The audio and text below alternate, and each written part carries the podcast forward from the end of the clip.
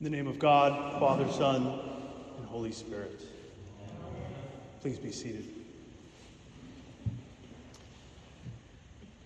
A December 2022 Vulture article entitled The Year of the Nepo Baby argues that in 2022, the internet uncovered a vast conspiracy.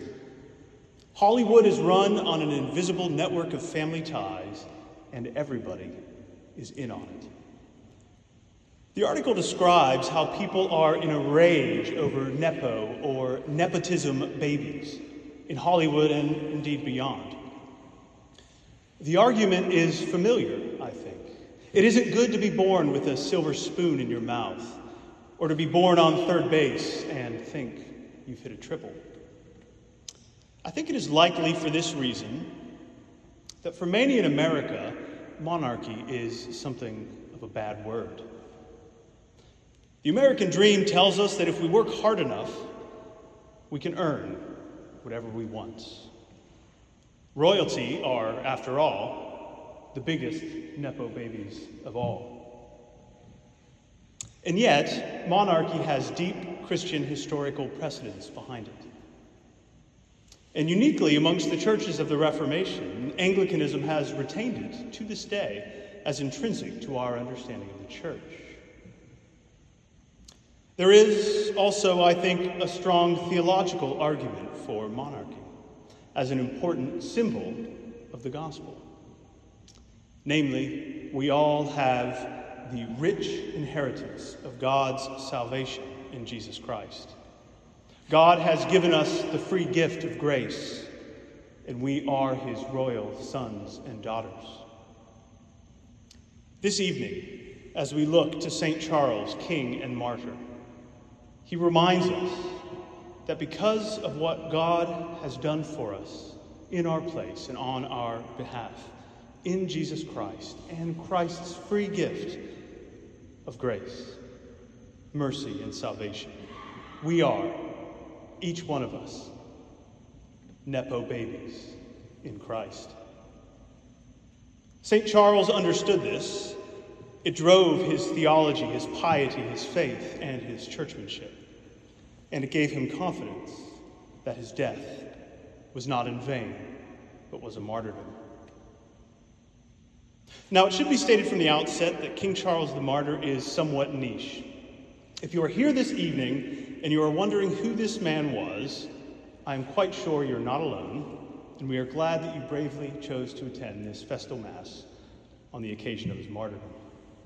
Allow me to offer a brief biographical sketch. King Charles I ruled in Britain from 1625 until his martyrdom in 1649. After the restoration of the monarchy, he was canonized as a saint in 1660, and his cult began to grow in popularity from there. His feast day in the liturgical calendar is today, the anniversary of his execution. Born in Scotland in 1600, he was the son of James I of England, of King James Bible fame, hence our use of the King James this evening. He ascended to the throne in 1625. In short, Charles emphasized Anglicanism as a reformed Catholic Church, a prophetic movement of reform within the church in England. The work of God, not of man embodying that core Anglican belief that we are Protestant and Catholic. He believed in the reformational doctrine of grace that had been recovered on the continent a century prior, but he also believed that this gospel is best expressed in high church or Catholic practice, such as the divine right of kings, the prayer book, the sacraments, the episcopacy, and the real presence of Christ in the Eucharist because he thought they expressed the majesty and the incarnational reality of the God of grace. Believing they symbolized God's grace well, Charles brought back vestments, candles, and other rituals of worship, as well as restored altars and re emphasized the use of music in a way that really hadn't been done in England since the Reformation. He believed that all of this expressed God as a God of grace and love and majesty. In short, Charles believed that what you are encountering tonight in this majestic worship service faithfully points to Christ and to his gospel.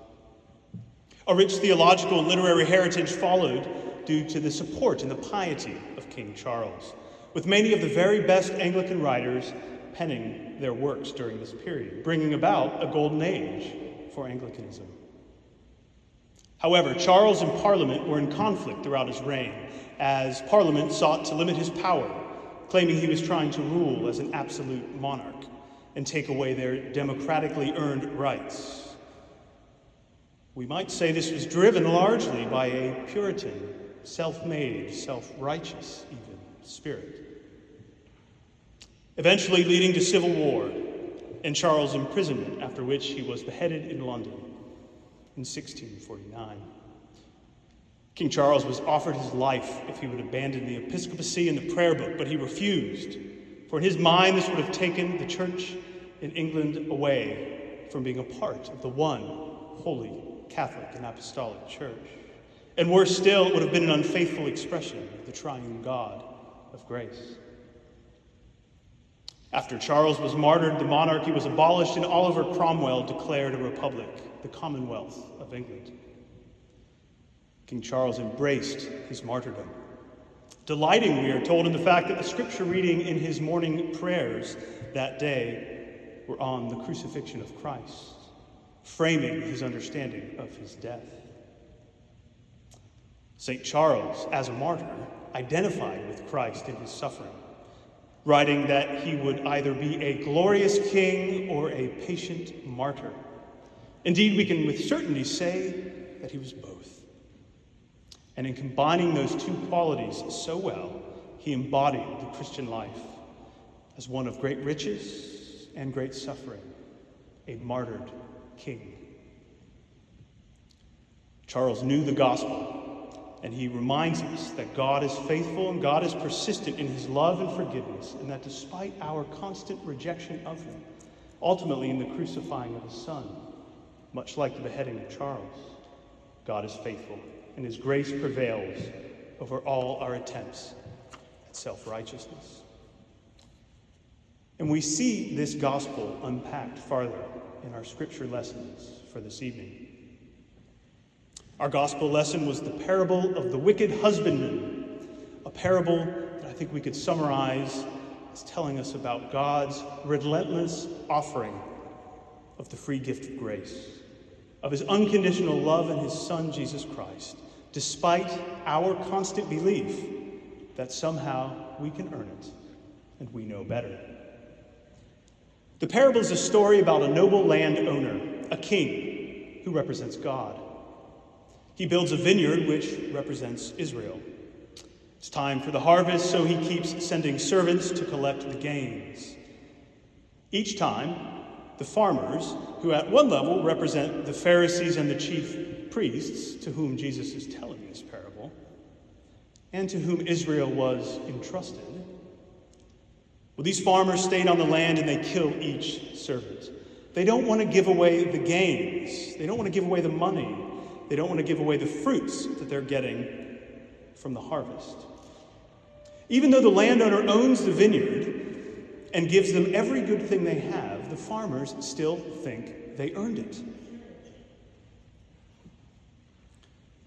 In other words, we might say the farmers are Nepo babies, but they don't know it. So then the landowner says, I will send my son, representing Jesus Christ. Surely they will listen to him, but they kill him too. This parable shows us what self righteousness, what the law does in us, and what it eventually leads to the killing of the Son of God. Jesus is telling the parable to the Pharisees and the chief priests, and the parable is exposing who they are. But the problem with the Pharisees and the chief priests is the problem with each one of us. We think our relationship with God is about righteousness building, standing on our own two feet. We and Charles's beheaders are like the farmers in the parable. We don't want God messing up our business. We've worked really hard, we think, and we've earned our good rewards. And yet, God is always going to come in with a message of grace, of forgiveness, and of love. He will do it again and again. He'll never stop.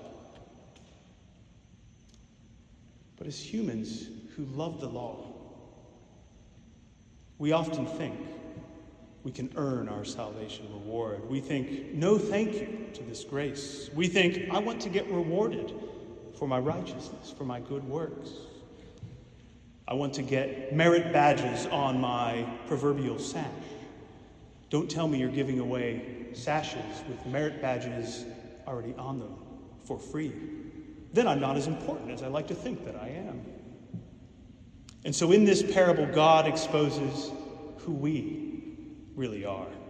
We are lawbreakers, we are idolaters, and we are so bad that the very thing, the very person that God sends to save us, we reject him and put him up on a cross. Jesus is clearly trying to make the point in this parable that the farmers, and indeed Charles's beheaders, and indeed our rejection is folly.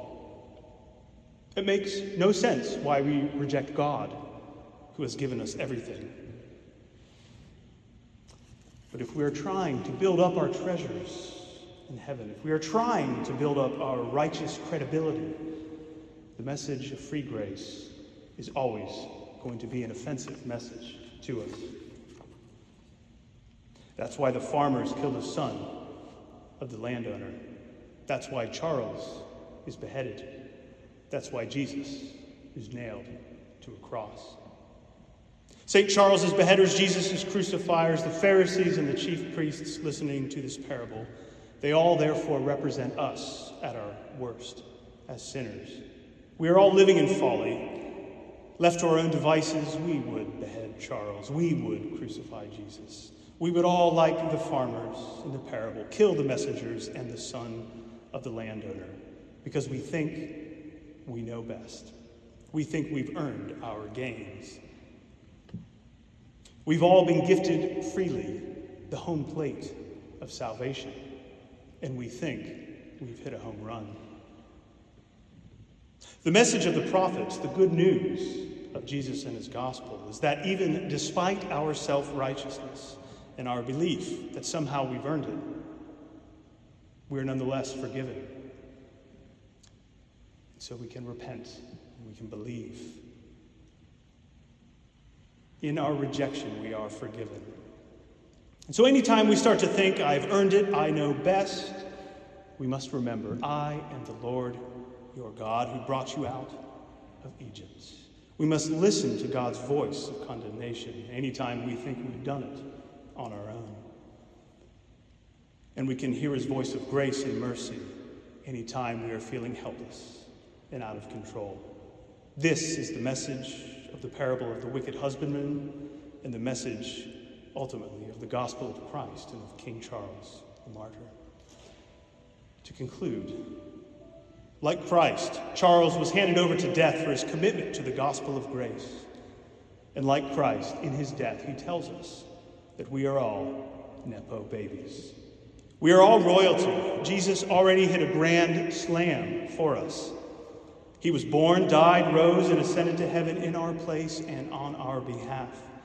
We are therefore, as St. Paul says, seated with Christ in the heavenly places.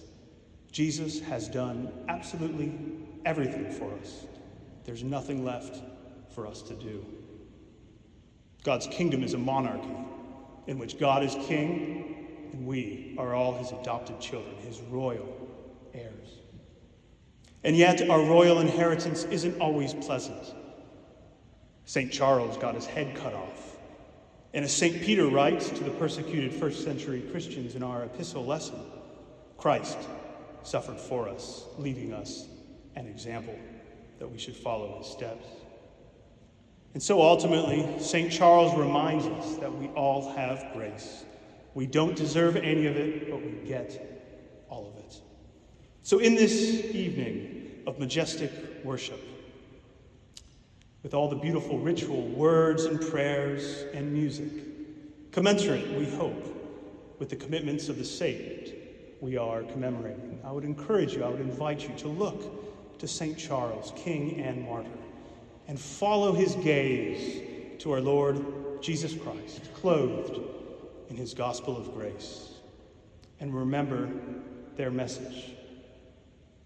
You are a Nepo baby. You have the riches of salvation. There's nothing you did to get it, there's nothing you can do to keep it. You've already got it, and you'll have it for eternity. Thanks be to God. Amen.